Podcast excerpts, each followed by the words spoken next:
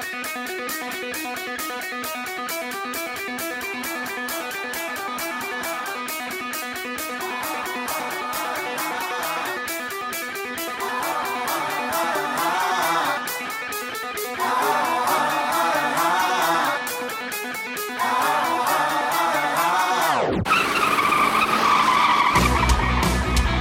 We're spinning out of control. Here we go. Foot to the pedal till it's touching the metal. Let's rock and roll, yeah. Soda and Ethan get them tires to screeching out, beat them. Checker flags, last lap, nobody can beat them. It's just that it's a party, put it on in a carpool. And hear us talk a lot of NASCAR in the audio. Singing loud, we don't just want it out of mode. We're getting dirty around here, yeah. We're in the marbles. We're in the marbles. Uh, we're in the marbles. In the marbles.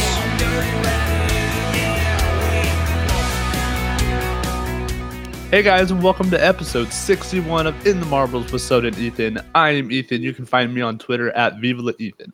My name's Soda. You can find me on Twitter at soda underscore hunter. Man, how you doing? Uh, we're dodging tornadoes, man.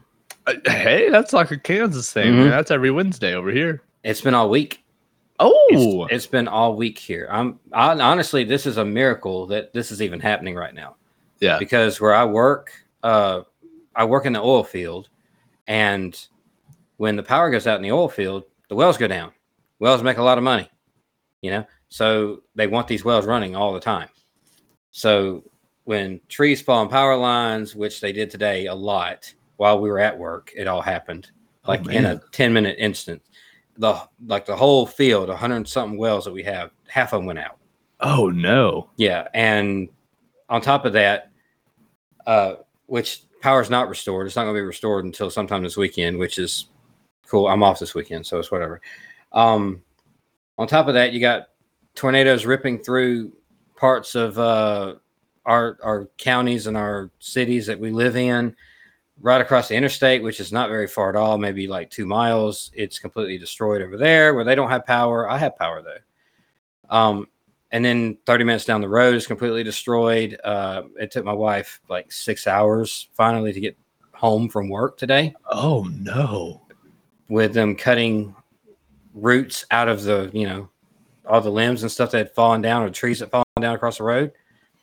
Um, not in a car. She wound up just like sitting at my mom's house for a few hours and resting there. And then about two o'clock, she decided to try it, and she still had to take an alternate route because they hadn't cleaned it up yet. Oh my it's just a lot. It's a big mess down here right now. And so it's a miracle. I'm even I even got power and can talk to you, and I'm not at work right now. It's a miracle. Yeah. Other than that, it's been going good. That's oh my gosh, that's wild. Like, geez Louise. Well, you know, I mean, you live in the in Tornado Alley too. Yeah. I mean, you wouldn't think that South Alabama would be Tornado Alley, but honestly, we get it bad from April to right about now. I'm actually surprised it went this late. But usually in April, uh, April's the worst month for us. But dang, we've had it all week here. Man, that honestly that kind of excites me. I love thunderstorms. I like the um I don't necessarily like the thunderstorm part of it, but weather fascinates me in general because I mean the one thing I wanted to go to college for, which I completed a year of it and wound up just doing something different. But the one thing I wanted to go to college for was meteorology. I wanted to be one of the not a weatherman, so to speak. Come to find out that was the only position that paid anything Yeah. um, I wanted to be one of the people that sit at the computers and and predict storm patterns and maybe go out into the field and study things like that. That's what I wanted to do. I thought that would be fascinating, Yeah. but it didn't work out that way. But I've always found it fascinating. Even in high school, I was out chasing these thunderstorms, trying to see if I could find something, see something interesting. But I almost saw something interesting today. yeah. It sounds Uh, like it. my wife was in the middle of it. Like she was pulled off on the side of the road because she couldn't see a foot in front of her face. And then followed the damage the tornado did as she went about her business when it was over. So she was right in the middle of it. We're all really blessed right now that we're doing okay. Yeah. There's a lot of people in the area that are not. So Gosh, dang, that's that's wild. That's awesome. it, it is it's wild. not. Uh, it's not awesome, but yeah, it's it's interesting. It made for an exciting week. Today's Sounds been like the most it. exciting day, but it's been an exciting week in general. Episode Awesome. 61, though, dude. Um, Yeah. Can you think of anybody with a 61? That's a hard number. That's a really hard number. Um, the only person I can remember that drove 61 would be Kevin LePage. Mm-hmm. That's it. That's all I Um, got. yeah, I can't even tell you what his car looked like. Yeah, I can't either. I'm going off the beaten path on mine. It is NASCAR technically, but it's the modified series. oh, I'm going to Richie Evans. One of the most Richie famous, Evans? yeah, one of the most famous modified drivers of all time. He drove an So- orange 61. uh, co- completely, you know, off off the off topic. But when I was a correction officer, I had a uh, a regular that would come into our jail, and I booked him in, and his name was Richie Evans. It was like every other day. Probably not the modified driver. yeah, probably not. But that's a good pick. I like that. It's something different, right? You got to be different some of these numbers because, or you got to go way back, hmm like really dig up the people that only have have. I mean, not literally. That's mean, but um, oh yes, that's what I'm talking Oh, about. Oh, goodness gracious. Uh, wrong wording there. These Yeah. people were probably 120 years old. I'm talking about. Yeah, Um, you have to really go uh, dig in the past to to find these drivers that maybe only raced five or six races for this number. yeah, You know, that doesn't have any name recognition whatsoever. Like you know, Leroy Williams drove for six races in 1957 or something. You know, I was like, well, okay. He's number 61. Okay, I, I have no idea. I'm just made it up. But there's right. that kind of stuff is is out there. And we say if we say something like that, we're like everybody like who Yeah, the heck are you talking about? Like half people probably that listen to this probably don't know who I'm talking about. With Richie Evans, yeah, you know. So I mean, I'm gonna put the car up there though. It's a cool looking car. Back when they were racing sure. Pintos oh yeah. in the uh, modified series. So that's it's it, interesting. That's an interesting series. I saw a YouTube video on that a long time ago. Uh, like I forget who did it. I don't know if it's NASCAR Man History or I don't think it's Black Flags Matter. Um, one of these people, one of these uh, prominent YouTube like documentary style people, Mhm. they did a what the heck is this thing? Like, what are the super modifieds with the big winged modified asphalt racers? Oh, like Mhm. what are modifieds in general? You know, like like they have these 30 or maybe not even that long, maybe about 15, 20 minute videos explaining the history of these things and why they became the way they are. I think the latest one I saw is what is a dirt late model? And it showed the Oh. history of why they turned into what they are now. You know, so it's they're fascinating videos and a bunch of really cool race cars from the 60s, 70s, and 80s. Because that was the glory days of race cars to me. Like dirt track and, and asphalt. And NASCAR even. When you go late 60s to mid 80s, that's glory days. Because those cars were so cool looking. Yeah, for sure. I can't disagree with you. And even tonight, um, which is off topic again, at the racetrack here locally, uh, we have 360 sprint cars here, which I won't be attending because I'll be going to work. But uh, pretty cool, man. I love dirt racing. Oh man, I just tweeted something out a couple days ago that like I don't even remember who the the video was about, but oh man, it was just so. It was a, I love like a racing. micro sprint. race, right? Yeah. Without the a wingless micro sprint race, something like that. Yeah, Yeah. I just don't know who the drivers were. One was Kyle Larson. He wound up winning it. I don't remember the other two. But Really? yeah, the black car was Kyle Larson. No joke. Yeah. You Oh, tweeted man. out a Kyle Larson victory. Good job. Oh man, I didn't even know that. I was just watching the the battle, man. It was such an like a form of art. Oh man, I love it. Uh, oh yeah, they changed the lead. It almost seemed like twice a lap. Yeah, and then you had a third guy get involved right there at the end of it. Yeah, it was fun to watch. I I retweeted it on the in, in the marbles account too. Oh, I love it. Um, have you watched any of that that television series Dirt? I tr- I tried to. I Um, did too. I think I tried. I watched I watched the first episode and then I watched like halfway through like the fourth fourth or fifth episode. But I definitely want to go back and watch it all together, like one after another, all the way until it's completed. it would interest me more if it wasn't involving the biggest high budget race teams. Yeah. Like if it wasn't the Kyle Larson show with some cameos from some other dirt drivers, it would it would interest me more. You know, I honestly there was a God, there was a series. I forget what what television station it was on. Uh, I don't know if it was A and E or something like that, but maybe TLC. TLC sounds right. Um, it was a it was a, a series that followed a local racing division. It was like a bomber, you know, pure stock kind of division Oh, and it was in this like town. It's like, you know, uh, a small country town where everybody kind of knows each other, and they they sometimes they work together, sometimes they just keep themselves. All of them got their cars in different different ways. One person has a car at a, at a workshop, a shop at their work. Another one has it in their garage that they don't park the regular cars in. They keep the race car in the garage. You know, like like normal uh, racing crazy people.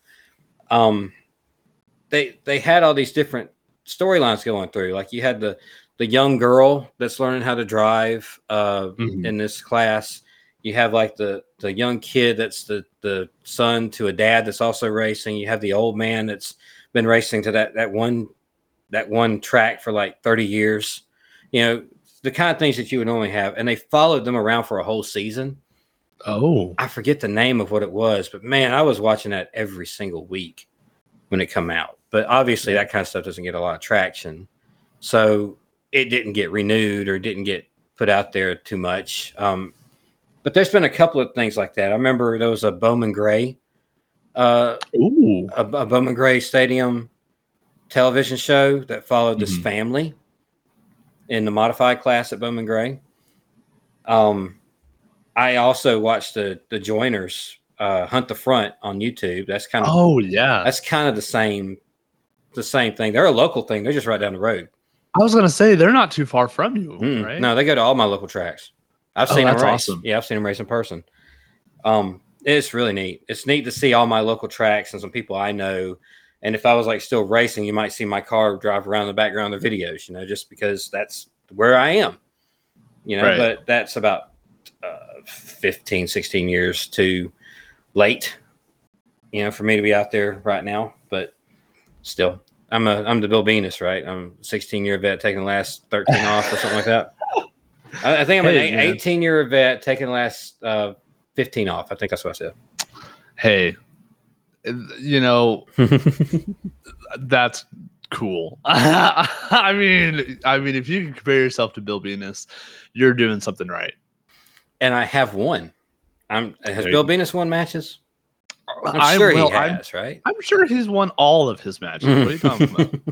That I haven't- bionic elbow? I haven't won championships, but I've won matches. I've won races. Well, the we- best I we finished all- is third in the championship. We can't all be as good and successful as Bill Venus. So I mean, don't don't take it hard on yourself. Uh, man, my car just kept breaking. Every single week, my car broke. It seemed like you know it was either I was going to win or I was going to break, or I was going to finish Right. second or third, and eh, or I would break. It seemed like it broke at least twice a month until we finally got situated, and I was able to do pretty good. But by then, you're halfway through the season. Your car's been hit a few times, and it ain't just quite what it was. You know, Yeah. but maybe if I could have raced full time that last year, I think I could have won championship. I, I won the last two. The last two events I was at in that car, that new, the newer car that we got, uh, the new body with the same old engine. Yeah. Um, the last two races I was in in that car, we won the heat races and feature races in both of the events, and nice. led every lap in both of them. Ooh. So, and those were like three months apart when we did that because we started going on, on the road trucking. Whatever happened to the car? We sold it. Yeah, it was the dumbest decision we ever made. We sold the car. We were going to move up in class, and I think we sold it pretty much for what we paid for the first car. I think, which was, I mean, it was it's an expensive little car because it was a proven winner. You can get some Yeah. money out of a proven winner, you know. Right. But the dude decided he was going to rewire where we uh, put the battery. We we it's hard to say. We wired the battery to be behind the driver in a battery box, strapped down. And he says, "No, my track needs to be in under the hood." I was like, "I don't believe him," but whatever. What? Yeah, it doesn't make any sense. No, no tracks have that rule. He doesn't like it where it is. It's fine. So he Okay, rewired just- it. Yeah, yeah. He rewired it back under the hood, and then it caught fire. Oh no! Yep. I think he said he was leading and it caught fire. What an idiot! Mm-hmm. Oh no! the poor car was such a good car. Now, admittedly, I don't think it was as fast as it was before in a certain a certain like the old car could run third gear all the way around every racetrack I was at. It had that much torque, whether it was quarter mile or a half mile. It could run third gear, and I never had to worry about shifting, which was awesome because it made it fast everywhere and it made it easy to drive as far as that goes. And I could I could focus on the fact that I I removed the right front brake and it made it impossible to drive. So I wouldn't have to be grabbing a gear and trying to catch the car at the same time. It made it fast, but it stayed fast. And it's one year, so I wouldn't have to do too much inside the car. The new car was not as fast getting up to speed in third gear. So I if I took it to a quarter mile, it really felt like I couldn't run third gear all the way around. I had to be shifting second to third in the corners. So oh wow! you know, it's just it, it's something in the translation between the two cars. Um, it something in the hookups just didn't. I don't know what it is. I mean, I'm sure it's a different gearing ratio because it was a GT model and an SD model. So I don't know. Something was different about it, and it just didn't feel like to me it was it was uh, working too well with that. But it still ran good on the half mile. It outrun everybody. But we're- You're we're talking a long, long. I'm talking too much about my dang racing career. yeah, you're good. what were you gonna say? Well, I was gonna ask. Uh, you were talking about like championships and how you never won one. Do you have any sort of aspirations of going back and attempting to win a championship? And if you need any help with like crew chief, I I know someone. Um, honestly, the championship thing, it, it only really excited me in the moment when I was actually close. But Mhm. when you had somebody out there that was actually finishing all the races, he didn't win as much as I did, but he finished in the top three just about every week. And I would win, and then I would finish third, then I would break, and then I would finish second, and I would break. So I would it would constantly going like like first, third, 26th, second, 18th, you know, depending on how many cars are there that night. Usually it's between 15 and 25. Just, I just couldn't get that done that year. Yeah. In fact, the person that uh, one of my friends came out and he won a lot more than I did. Um, he had a really fast little car, but he only raced half the races because he was only off every other weekend. Gotcha. So he came out every other weekend and he finished second in points because he Oh, won. wow. He won a lot. You know, I might as well have been off every other weekend as much as I broke. Yeah. But you know, so uh, us three, we were all good friends. The top three in points, we were all good friends. So that was that was that was neat that we all finished that together like that. I just Yeah, that was awesome. I finished third, but I, I actually I can't remember if I finished second or third. I think I finished third. I didn't win. That's all I know. Um, we're gonna make this one. I'm rambling, but we're gonna make this one short because you got stuff going on. I got stuff going on. I'm gonna try to get this out Friday night. I hope when you're listening to this, it's late Friday night or early Saturday morning, and it had been out Friday night. That's what I'm hoping. We have all sorts of scheduling conflicts in the last couple weeks, and yeah, we have. yeah, you working overnights, me having uh, three nights a week in practice for flag Yeah. football. Uh, I've been working a lot this week as far as like late late days. We only have like a maybe a three hour window in between your job and the end of my job most nights, so we we can do this. Yeah. And that window hasn't been opening, so it's just it is what it is. We're just gonna have to grit, you know, grit it and get through with it right now the way it is. So we'll just uh we'll just deal. Yeah. So you didn't get to see much of Sonoma, did you? Let me tell you something. oh, how does LA Knight do it? Let me talk to you. So I am so upset with myself. So I to say that I have been struggling with uh, the the sleep schedule. Um, man, so I norm my days off are normally Sunday nights and Monday nights. Uh, so Saturday morning, I got home. I'm sorry, Sunday morning, I got home from work and I was. I was like, okay, so I went and and I think I'm the only person left on the on the planet that actually has cable. So I, looked up on my. So we still have. Oh, you do? We still have something. It's the live sporting events. You got to get that kind of stuff for that. Yeah, I have Cox, so that's. I don't know if you've ever heard of that. Multiple down there. Do what? Nothing bad. Oh, I heard that. that was. that was. Uh, oh, I love this. Okay. Um, yeah, so it's uh it's spelled C-O-X, so Cox Communications. Um, so I went on the I went on the uh, channel guide. Ooh gosh, that popped me real real good. Um oh man, I feel like we should go back and redo that just in case because I feel like I talked over you and I kind of took away the joke. No, but, no, that's good. Go go for it. uh, okay, so I Sunday morning I got home from work and um I looked up on my channel, uh, my channel search or whatever, and I saw that the the race came on at, I don't know, like one or something like that. And this is like uh, eight eight o'clock in the morning. So I'm like, okay, I could I could stay up. I could stay up. Man, I got about ten o'clock, and I was like, all right, I'm gonna take a two hour snoozer real fast, set my alarm, and I'll come back out and I'll watch the race. So I woke up like four hours later and in a complete panic because for the fantasy cup i like to put out you know who chose who like the driver cut uh, the driver lineup and stuff for our participants i don't even i had a couple drivers that or a couple participants that hadn't picked a driver yet so i was like oh my gosh like i don't know if they got their picks in on time thankfully you were there to to tell me like yeah you know, Nicole got hers in, Tim got his in, stuff like that. So everybody got their picks in on time.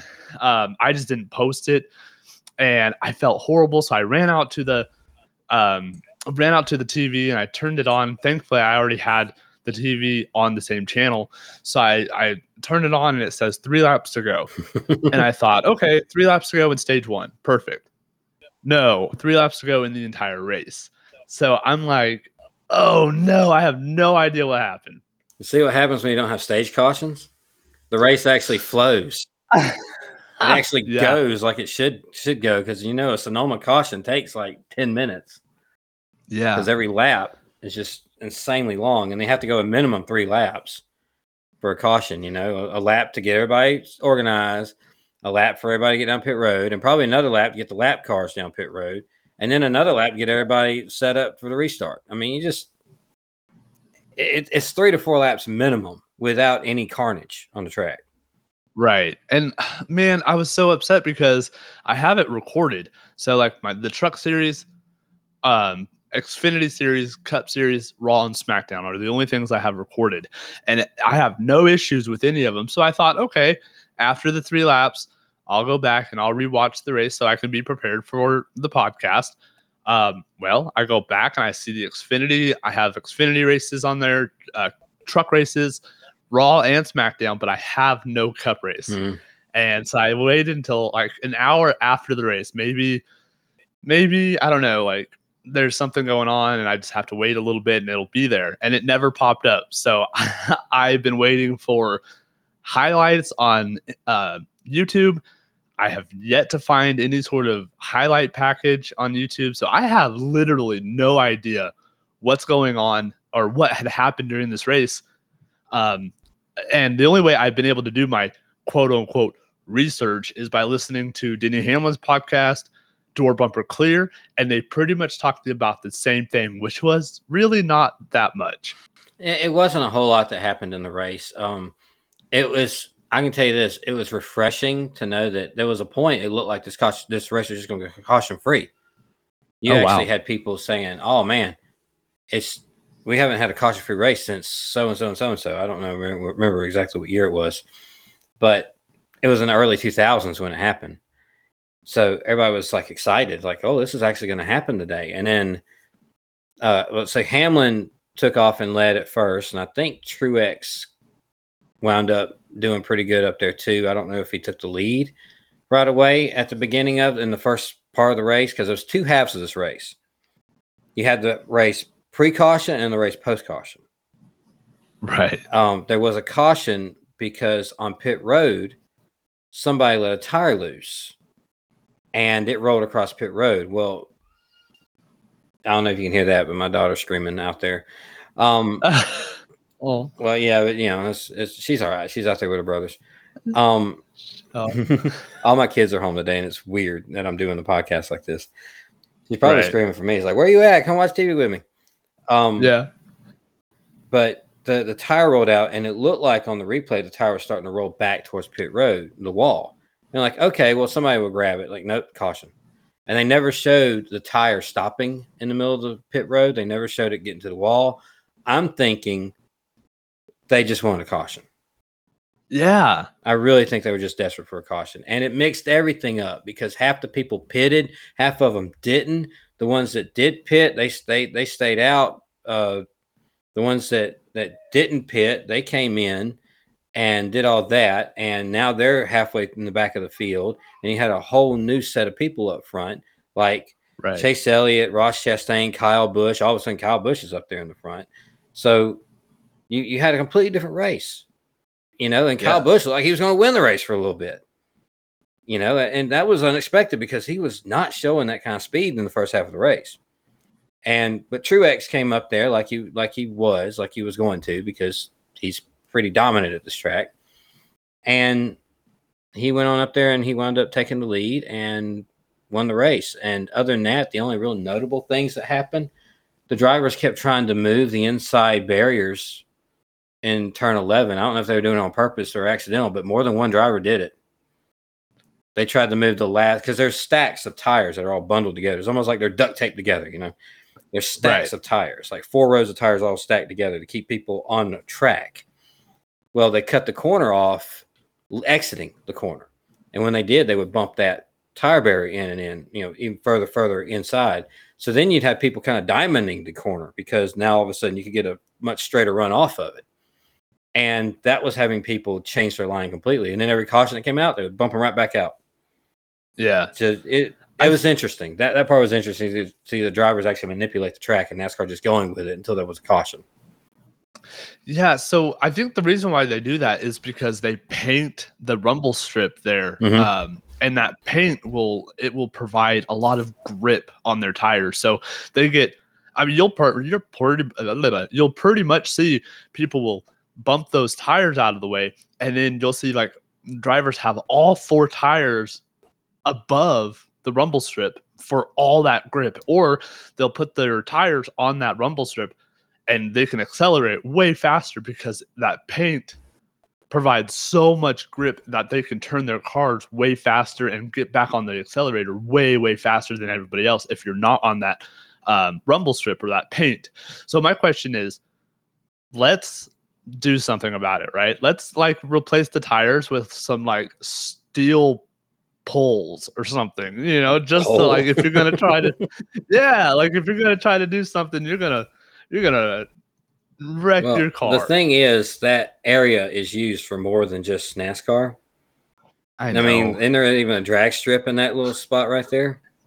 I, yeah, I'm, I'm so pretty sure there you is. know you can't put anything permanent like that. If anything, you could put the tires uh, lined up around the inside of it and put a guardrail around it. So it, oh, see, yeah, yeah, the a metal guardrail. guardrail, so it would like give if you hit it. At the same time, it wouldn't be like you know damaging your car or killing you when you run into it. But that's that's going to be semi-permanent though, you know. So I know they they want to use that facility for more than just NASCAR. They use it for all Right. sorts of stuff. So I know, it's kind of neat. It's it's neat that there's something the drivers can manipulate a little bit. That's kind of neat to me. And it gets reset every time there's a caution. Which I think there was two cautions. I could be wrong, but I think there was two cautions. Okay. Yeah, I don't know because I was sleeping.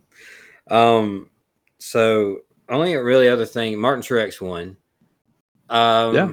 The only other notable thing I can think of is Ryan Blaney at the end of the race with about six to go. He went from having a good, solid top ten finish, maybe even top five, Top five. Yeah. and he got he got mad at I think it was Corey LaJoie for dive bombing him. It might not be Corey LaJoie. I might be wrong, but I think it was Corey LaJoie for dive bombing him into a corner at the last second. Like as Blaney was making his turn into the corner, all of a sudden LaJoie shot down there and got underneath him. Yeah. So it had Blaney check up, slam on brakes, and move off to the side to let him down there. And then Blaney tried to get back with him and smack the mess out of him, trying to spin him out or at least bump him. But in doing so, he got turned because he cut down on top of somebody's nose. And then Yeah. a couple of laps later, he got turned again. So he wound up finishing. I don't even know where he finished. He had to finish in the, high twenties, if not high lower than that. I mean, it was that was that was awful. Uh, I I can't imagine that feeling.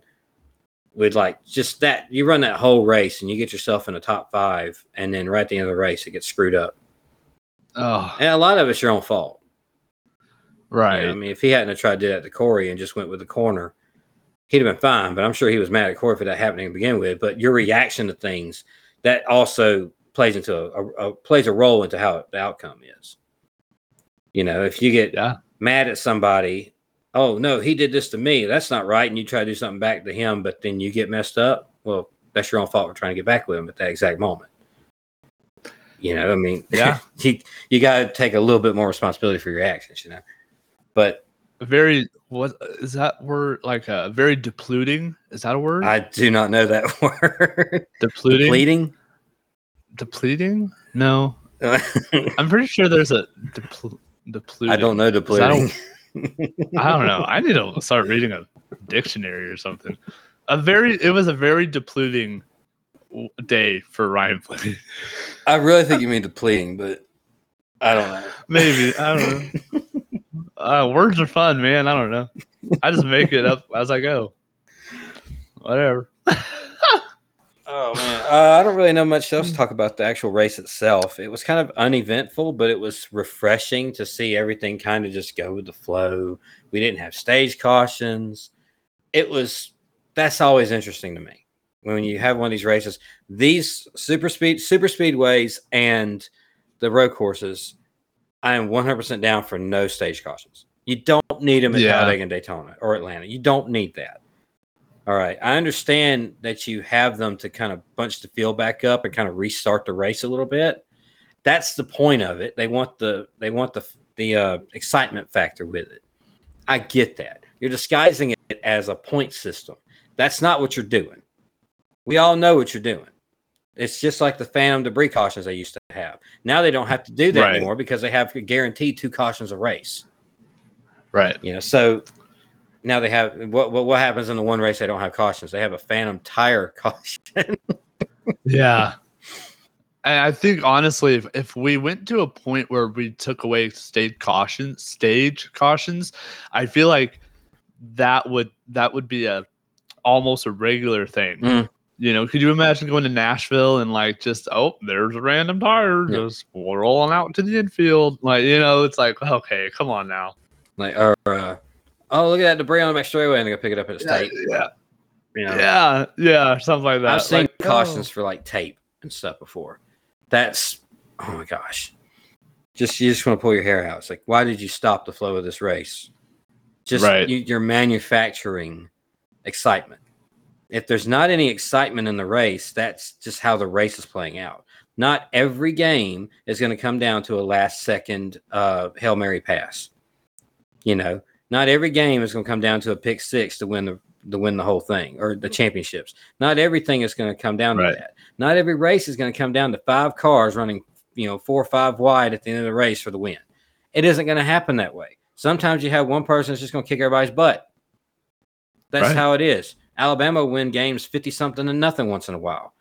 Do You think they're going to manufacture ways for Tennessee or or whoever else to come back on them? No. That's not that's not what they do. Sometimes you just beat somebody's butt. That's just how it is. And that's how it is in Yeah. NASCAR. And you just kind of got to let this stuff flow out. It makes the makes the other races that much more special. It really does. And spot on for what you just said. Like I could not say it better myself. And I mean, yeah, every week you're not going to have this crazy like moment on Twitter or something that's going to show the end of the race and everybody's going to freak out about it and all that. I know that's what they want. They want that social media thing because I know college football has and NFL football too. They have the thing where some race, some games are going to be like really exciting and then some games won't, but they always have at least an exciting game. So they have something Right. to show because they have like 30, 50 games or however many is in each league out there. You know, so somewhere there's going to be some excitement. Even if one game's a blowout, this game might not be. You know, NASCAR only Oh, has yeah. one race a week. I get that. But it's also a sport. It's not wrestling. And you can't Right. try to make it wrestling. That's just my personal opinion. I know some people don't feel that way. They like the manufactured stuff. I I like some of it. I like double file restarts. I like that they implemented that. I like the green white checkered stuff, so they try their best to have it not under caution. I like that, but Yeah. I don't like the the, the just trivial cautions to kind of have stuff, you know, appear more exciting than it actually is. But right. Anyway, that's a whole other topic. Yeah. So uh, I think the only thing I have left for Sonoma is uh, Matt Camper got the victory, uh, solo victory. He was the only one that picked Martin Truex Jr. in the Fantasy Cup. I was gonna, I was going to say go ahead and go into that if uh, if you had if you had all that pulled up. Yep, I sure do. So, um, really interesting because Matt was set in second in the uh, points, and Justin, the points leader, did not have a good day. So, uh, because he and I picked the same person, and what do you know? Daniel Suarez drops the ball again. Um, Justin is still the point standings leader with uh, he has a point lead of 20 points now. That's it. 20 points. Matt is setting second with two wins. Drew is setting third with two wins. John Brown is setting fourth with one win. You are setting fifth with two wins. Jessica is setting sixth with one win. RJ is still right there in the top five, uh, top ten. He's setting seventh with two wins. Josh is eighth with one win. I am ninth with one win. Tim, look at Tim, dude. He is top ten with three wins. and didn't Pretty didn't even start all the races. Yeah, yeah. I mean, he's kicking everyone's butt. Um, well, I mean, he's kicking everyone's butt. uh, You know, that's not in the top ten. Uh, Billy is 11th. He is still looking for his first win. Rock is set in 12th with one win. Nicole is 13th with no wins yet. Uh, Caitlin is setting 14th. She has really taken a, a, a bomb, yeah, dude. She is. she was up there like She was. Top She was running right with me and Drew. and she has found her way down to 14th, which is okay because hey, guess what? We are halfway through the season, so you have uh, what 16 more races to pull things around. Uh, so and then uh, Joe is setting 15th with zero wins yet, uh, and Jody is back to 16th with one win. Um, really, really cool to see the points tighten up. I mean, no, no offense to Justin, no Yeah. offense, but we're not going to make a manufactured, uh, interesting and exciting championship race. It's not Right. going to happen. If you kick everybody's butt, you kick everybody's butt. You deserve it. That's right. But that doesn't mean that we're not rooting for it. Right, exactly. I mean, I would still like to think that I have a chance to win this, I mean, you know, the trophy is still in its box. It's in our other house right now. It's just sitting in its box and it's packing. And uh, because I kept the box and I kept all the packing because I was just going to tape it back up and mail it off. But if I don't have to mail it off and it sits on my mantle, it sits on my mantle. I can't help it. You know, yeah, just, that's just how it is. And I think everybody's would- pretty much seeing that we're being as fair and transparent as we can with this because I mean, Me and you aren't exactly Yeah. one two in this thing.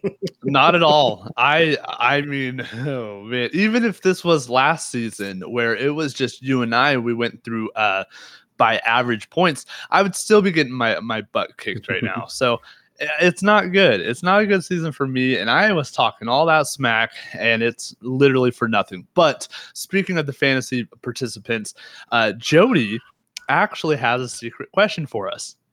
okay, uh, say- go ahead. well, I, I say us. I already know what the question Mhm. is, but um, his question, he sent it to us uh, for episode 60. We just didn't have enough time because I was running late for work. Uh, but his question is if all the equipment was equal, who do we think would be the top driver, whether it's past or present? Well, Mark Martin already proved that. Uh, he is the all-time IROC championship winner. So Mark, Yeah. Yeah. I mean, I mean, I kind of. that's what IROC is, right? I mean, you're talking about if the if the Cup Series was IROC, Yeah. right? So, um, if everybody. SRX. or SRX, um, everybody's in the same equipment, same car, same made by the same people, and they just kind of randomly hand out numbers. Okay, this is your car. This is your car. This is your car, and yeah, in in IROC there was twelve of them. I think it's the same in SRX. Uh, I think they Mhm. added a thirteenth one week. Um, might have been the week that I was there too. Actually, I think it was the Five Flags week. They added a 13th car because of Helio Castroneves, and I think he wound Yeah. up winning it. Yeah. but um, yeah, you're talking about just Cup alone. In the past, they they the IROC series they they uh, brought in um IndyCar drivers. They brought in um uh I want to say I think it was just Cup IndyCar, and I know there was a dirt guy here and there. Uh, maybe Mhm. there was a Trans Am guy here and there. You know, was, there was more Cup than anybody else. And Mark Martin dominated that series. I mean, he won Yeah. so many championships in that series, and that really showed what he had. You know, as far as driving ability, and everybody knew he could drive. I mean, dang, he's won like what Right. six second place finishes in in Cup or something Yeah. something crazy like that. Uh, the best driver without winning a championship in the history of NASCAR, hundred percent. Oh, 100%. Yeah. Nowadays, at this current stage, right now, um, it, I mean, it's got to be Kyle Larson because he's, I mean, he's winning in everything. You just posted a video Yeah. winning in a little micro sprint race. You know, I mean, I think Kyle Busch won a micro sprint race not too long ago too. Literally last week. Mhm. Yeah. Um, it, it it would go down to one of those two. I would lean Larson just because he's younger and probably a little bit more bolder at the moment. Just that's what comes with veteran status. You know, you kind of tend to pick your shots, and somebody like Kyle Larson just go for everything, which can help and Right. hurt you at the same time. Um, I mean, everybody says it. It was said on the broadcast last week. They think Kyle Larson actually is the best race car driver in the entire world at the moment. That was said on the broadcast Yeah. last week by one of the drivers, I think. So, I mean, I I would say Kyle Larson, honestly, but So the way I took this question was in the Cup Series. mm, If everybody had the same equipment, who would be the best driver based off talent? That's kind of how I took Mhm. it. And to shout out our friends from uh, Tales from the Estate, I actually kind of right off the top of the dome, I want to try to do a top five. Um, so I would say to answer the initial question, Kyle Busch. That's my that's my answer. I think Kyle Yeah. Busch when it's based off of talent alone. it would be Um, him or Kyle Larson. Busch- It- I, it- I think honestly, it'd be tossed up. I would lean Larson. Yeah. lean Busch. So, Absolutely. But like my second one would be Kyle Larson. mhm. Uh, my third would be Mark Martin. My fourth, oh gosh, I thought about this earlier. Uh, what was it? Kyle Busch, Kyle Larson, Mark Martin. Oh, I'm gonna. Oh no. If we're doing a top Oh, five off no. the top of my head, if everybody had equal equipment, I would do Larson Busch. I like I like Mark Martin ahead of Earnhardt, but maybe not a whole lot. I I can see that. Yeah. Maybe, and I honestly would probably go Tim Richmond fifth. Ah, that's who it was. Tim Richmond. Yeah. I, I thought uh, Busch, Larson, Martin, Richmond, and Earnhardt. maybe i mean it's not it's not disparaging uh people like maybe david pearson who is also Yeah. very good but i don't know there's there's like an x factor to some of these guys like with dale Yeah. earnhardt and kyle larson and kyle busch and even mark martin just because he's so consistent like he was just so Yeah. and you know it's funny because it would also depend on what kind of track you put him on you just talking about overall in general I would say Mark Martin because I've seen him win on everything between road course, super speedway, and short track. But if you're just doing short tracks, I'm putting Rusty Wallace in the top five Right. because he'll win all of April back in the '90s because that was all short track month. You know, he would he Yep. would win Bristol, win Richmond, win North Wilkesboro, win Martinsville, and then go on to Talladega and wreck. Yeah, all in one Yeah. month too. well, for the for the short tracks, Mr. September, right? Uh, Mister, I guess April, but yeah, yeah, I got. Was it Mr. Uh, April? no, Rusty wasn't Mister anything.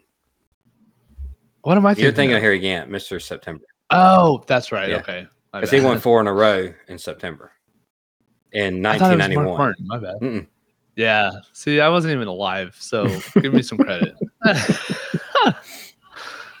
Noah Gragson is the uh, Mr. September at, at in my lifetime, I guess. Two things about Noah Gragson, real quick. Uh, One, Denny Hamlin pulled a Noah Gragson this week, so them two are the same driver. Um, I'm sure he'd Yeah. appreciate that comment. Uh, he slapped the inside of the wall uh, coming off of turn 11, going to the start finish line, just like Noah Gragson did at the uh, All Star race, which was so funny. Not funny, really, because he hit a he hit a ton when he Yeah, he did did. it. But I was like, oh, you're just like Noah Gragson.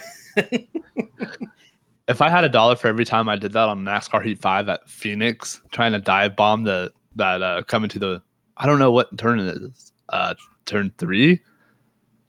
You you you Going- talking about off the straight back straight away and not just past the Yeah. top finish line? Yeah, it's turn three. Yeah, The old turn one. Oh, yeah. The old turn one, yeah, Mhm. dude. I try to dive bomb that turn every single lap, and I will smack that wall, and it's like, gosh, dang it, what am I doing? I'll do it on the Roval. I do I do that all Oh, over the place yeah. on the Roval. Just that Roval's awful. Oh, Um, I love to watch it, but Lord, I cannot drive that Roval in NASCAR. oh, I love that. Ooh, I win there all the time, but it's not. You know, I hit that wall just like you do every time. There's a couple of games, a couple of tracks on there I cannot get ever.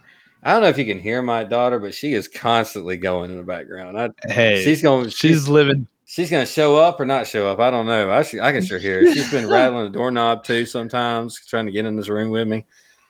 She is living her best life. But we're gonna hurry up and try to get this uh, done with. But I know we're wanting to kind of shorten the episode a little bit, but I have some things that we can just run through really fast. Um, I have Austin Cindric is, and I'm just gonna read it the way I have it. Austin Cindric is a really great broadcaster, super funny. Uh, which did he broadcast? The Xfinity race? Xfinity race. Yeah, I didn't watch it. I Okay. had to work. good so. deal. Uh, next one I have Ethan is an idiot. We already talked about that. Uh, caution pit road tire. We already talked that. So here's an interesting fact: uh, the NFL team Seattle Seahawks Mhm. will travel thirty thousand miles for their entire season uh, for the NFL, according to Trackhouse Racing. Trackhouse has already traveled two thousand. Uh, I'm sorry, twenty nine thousand nine hundred and eighty two miles this season, and we're only halfway Yep. done. That's- Thought that was The pretty cool. NASCAR schedule is insane. It's almost as bad as the Uh, wrestling schedule. Uh, in other news, TRD Racing, uh, Toyota Racing Development President David Wilson leaves little to no doubt Jimmie Johnson will compete in a Toyota in select NASCAR Cup Series races in 2024. Uh, I don't care. I, I don't care. I, I don't think Jimmie Johnson just switching over to Toyota is going to make that much of a difference. Uh, the only way it would be is if he runs a Toyota at Daytona or Talladega. I'm sure he's going to try to win the Daytona 500, which I think is the best shot that that team has to win a race. you think they're going to share any knowledge or anything with uh, Gibbs? Um, I don't. I think at this point they have no other option because if you have six, uh, what, sixteen Chevys and twelve Fords, and you only have what four, five, six Mhm. Toyotas, and then you have uh, six, seven, eight, possibly nine Toyotas. I have a feeling that you have to. And I think Toyota is going to be really excited to have a name like Jimmie Johnson. Um, the I don't understand like David Wilson. I'm sour on him uh, due the to the whole Kyle Busch thing situation. I don't know. He reminds me of like Division. Okay. You know what I mean? Like the the like division. Like I just I never understood it. Um and like don't even get me started on long division. I I don't even know how to do short division. So I don't know. He just David Wilson is just not my favorite person. Okay. Uh do you have any I thought about that? not really. I mean, I'm I'm not Okay. following Jimmie Johnson's deal at all. Honestly, he's just he shouldn't have, he shouldn't have drove again. Yeah, I I am right there with you. I don't think he should Uh, have. he's he's Uh, tarnishing what he's what he's had accomplished. It seems like he's like he's tarnishing his legacy, one so to speak. one Pun intended. Tarnishing his legacy. Ooh, that was that was savage. Yeah, no, I totally agree with you 100%. He's not the Jimmie Johnson that used to be NASCAR Superman. So that's up to him.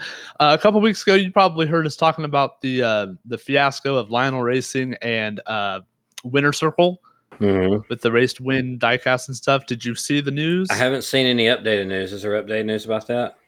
Oh, yes. They finally released uh, the information. So, uh, Greenlight Collectibles have acquired the license for uh, Hendrick Motorsports items, where they will turn 164 scale first win diecast for Hendrick Motorsports. Such so, like uh, Kyle Larson's first win in Hendrick, Jeff Gordon, Jimmie Johnson. Oh gosh, uh, Alex Bowman, William Byron, and Chase Elliott. So all of their first wins with Hendrick Motorsports in the 164 scale, they're going to replicate those, but they're going to put them on a 1969 body style chassis. What? That's that's the news. That's stupid. That's really stupid. so my question is Oh my god, that's dumb. not a question. It's haha. I knew those those pictures of the Kyle Larson raced win uh, but Fontana. wasn't there an Austin Cindric too though? yeah, there's an Austin Cindric. So I don't know what is. I think those were just customs. Uh, it has nothing to do with Winner Circle. Has nothing to do now, unless I'm completely Unless this is just something different. unless this is something different and they're still working on that i don't know because uh people would be tweeting lionel racing the picture of the austin cindric and the and the kyle larson and lionel racing would reply as stay tuned with the eyes you know kind of looking off like Mhm. ooh i don't know so i don't know if this is just two separate things or if this is what they were talking about It's gotta be. um it's gotta be two separate things. I sure hope so because I I don't know about you. I could care less if a 20 like for instance Alex Bowman drove the 88 um whatever his sponsor was and got his first win for Hendrick at uh, Chicagoland in 2019. So imagine that race car with the confetti, with the dirt, with the damage, whatever it was on that car in Victory Lane, but on, on a nine on what a Chevelle or something. on a 1969 chassis. Ugh. How I mean that's I don't if you go care. to a a an indoor like an antique mall or an indoor flea market or something like that, you still see cars from 25 years ago that they made in the blister pack on card in package, and they're selling them for a dollar. Yeah, With these yeah. NASCAR, even the gold ones, even the gold plated ones from the 50th anniversary, where they they have the NASCAR paint jobs from back then, but they're on these like 57 Chevys and you know these old cars like that. You still see that to this day in these Right. antique malls and stuff, and nobody's buying them. I didn't buy them at the time either. I thought that was dumb. And I was a kid collecting. I was all into it collecting then. I was buying everything. I wanted one of every driver because I wanted complete sets and stuff like that. And Right. I was not buying that stuff. I was like, this is dumb. Why do I want why do I want this? Like the only way I would I would buy classic looking cars like that as if it was originals. Right. Like if Hot Wheels or Johnny Lightning, Johnny Lightning was a good one. If if they came out with like a class of cars, like it was a, like a street stock type class or a bomber looking class that had a had a bunch of original paint jobs, and then you could like make up your own stories with them as you would like play them as a kid, play with the cars and stuff. So that's what I would always do. I would always try to find race like any car, maybe a Hot Wheels, Matchbox, Johnny Lightning, anybody that had numbers on them and that was like in the same type of body style when I was a kid. I would try to find all that kind of stuff so I could actually play with the cars and make classes. And they wouldn't be mimicking NASCAR, they would be doing their own thing. You know, that's what I would always do. If it was anything other than a NASCAR bike, I didn't want NASCAR paint jobs on these cars or these right. vintage cars or anything like that. I just, uh, I don't know what they're, I don't know who they're going after for that. I I, yeah, it's they're not hitting my feels about it. And I when I was little, kind of going back to kind of uh, piggyback on what you were saying, I would go out and try to find funny cars. Mm. Like I am not a you know a drag strip fan. I've never been to one. I you know I think it's fascinating, and I'd love to go to one one day. But when I was younger, I would find the 164 funny cars, and I would use them as dirt modifieds and uh, I don't know why that brings back a connection, but yeah, this 1969 stuff, I'm just like, whatever. Isn't that when they landed on the moon? yeah. Oh, good deal. I'm I'm guessing if they're Chevys, they gotta be Chevelles or something. But on top of that, they're at first I was listening to you, I was like, oh, so they're not gonna do like Terry Labonte's first win with them, uh Right. Tim Richmond's first win with them, or uh Darrell Waltrip's first win with them. They're gonna, not gonna do with these old classic cars. That's too bad. But then you said they're gonna be on 69 bodies. I was like, oh, never Yeah. mind. I don't care. Even though I would admit a Tide car, a Tide 17 car on a 69 Chevelle would probably look pretty cool. But I wouldn't buy it. I'd look at it and be like, oh, that's neat. And I would That's put it back on the because pretty it's going to be five or six dollars. I'm not paying five or six dollars for a 164 scale, if not more than that, depending on how much detail they put in them. yeah. It's I don't know if this is a one wave thing or uh, I don't know. It's just I know It sounds like an uh, online exclusive. I hope so because don't clog up our our pegs with stuff like that. You know, no thanks. I went to Walmart the other day, didn't have anything, no NASCAR whatsoever. I was so aggravated. I was like, I know Yeah. these new waves are hitting, but this particular Walmart didn't have anything. I was like, that's a wasted dang trip. Yeah. Uh, speaking of uh, new waves, they did you see who's in uh, 23 wave one? I don't reckon I did. I saw where they just released uh, some up on the website, but I don't know if that was 23 Wave 1. Yeah, that was wave uh, wave one. But we can get into that next week Yeah, yeah, let's we're running. yeah, let's push that off to next week. We'll talk more about the diecast and stuff. I just know Chastain wasn't in it. Um, Yeah. all those paint jobs he has, they just don't want to put every single one of them out there. That's fine. That's whatever. Um, speaking of Chastain, I think I'm going to have a giveaway for the July 4th race at Atlanta. Ooh, okay. We haven't had a giveaway in a couple weeks, and the next race is Nashville. We're not going to go into that. We'll talk about that next week. We have an off week this week, so everybody in the fantasy cup just just take a breather, take a break, Yeah, enjoy your your Father's Day weekend. Have have fun doing whatever you're going to do. You don't have to worry about the NASCAR race. You don't have to worry about making a pick. We'll hit it hard next week. Go to yeah. the music. I will be. I will be posting um, a little bit of a like a topic. It's not anything anybody has to actually participate with. Uh, participate with uh, on the Facebook group on Sunday, just to I don't know have conversation with our with our Mhm. participants rather than just hey who's your driver who's your driver I want to actually like kind of, hey, tell a story. I don't know. So uh, look out for that on Sunday. And yeah, that's all I got. Well, let's uh let's skip past all the uh drafting partners stuff like that. We're not going to do a commercial break on this episode. We're not going to do drafting partners. We're going to go ahead and get on out of here. We'll take care of some of that next week. Before we get out of here, man, is there anything else you want to talk about? Anything else you want to add? Uh, happy birth, happy late Mhm. birthday uh, to my sister-in-law, who she celebrated a birthday on the 14th. Drew Vinsel, one of my absolute best friends, uh, celebrated his 35th. Really fast. Did you know you were five years old when Drew was born. Um, And I, then I realized that it was a sick tattoo, by the way. He has, he got like a Medusa head tattoo. That's Yeah. really cool. so hang on, you were five when Drew was born, Mhm. And then Drew was five when I was born. How weird is that?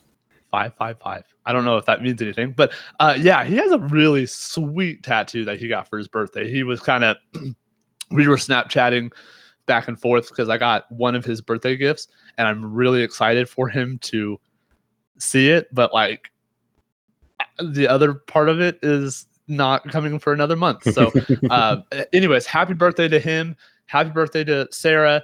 Um, happy Father's Day this cup this coming Sunday to all the fathers out there. But other than that, as always, peace, love, and all the above. All right. And uh, we'll see you next time in the marbles.